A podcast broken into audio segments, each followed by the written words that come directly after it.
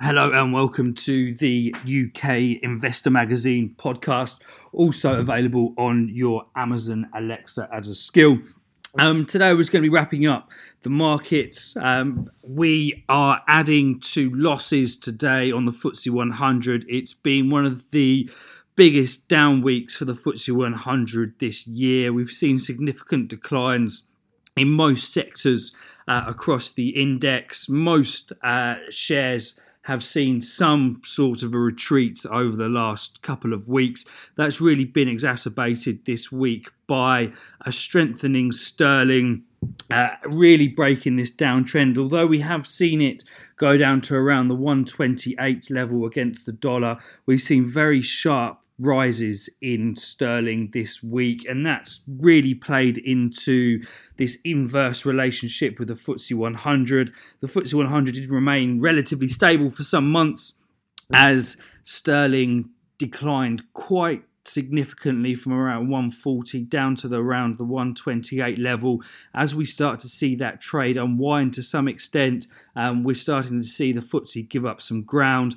Um, we've had a topsy-turvy week in the cable rates. We've saw some comments coming out from Bloomberg earlier this week that they had sources close to the Brexit negotiations and that both the UK and Germany were actually prepared to step back from um, some of their most uh, significant demands, and that really did reduce the pressure on the markets and the fear of a hard Brexit or a no deal Brexit going through. However, these uh, claims were quickly um, squashed by both the UK and Germany. We did see a uh, reprieve in the rally that we saw in the in the cable rate.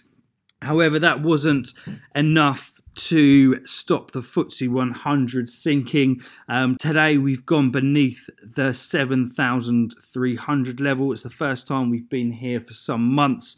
Um, and it's quite a broad sell off. There's very few stocks on the FTSE 100 that are actually up today.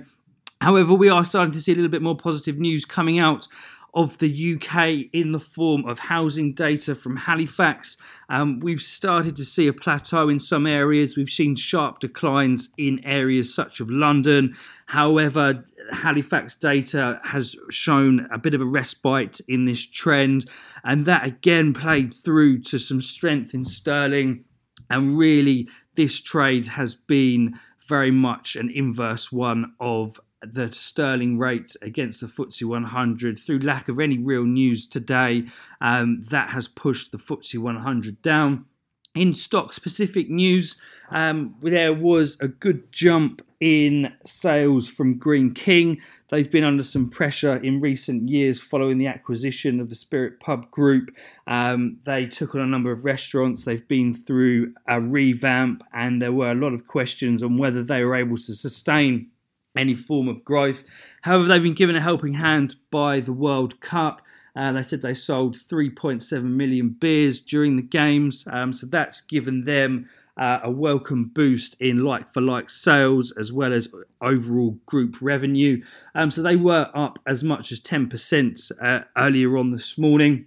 Um, looking elsewhere, um, we've had a data breach from IAG. Their shares are, are slightly softer. Um, not a particularly big move from IAG. However, it does highlight um, the risk to share prices if there is any hint um, of anything that could cause a potential fine under the new GDPR rules. So they're off slightly.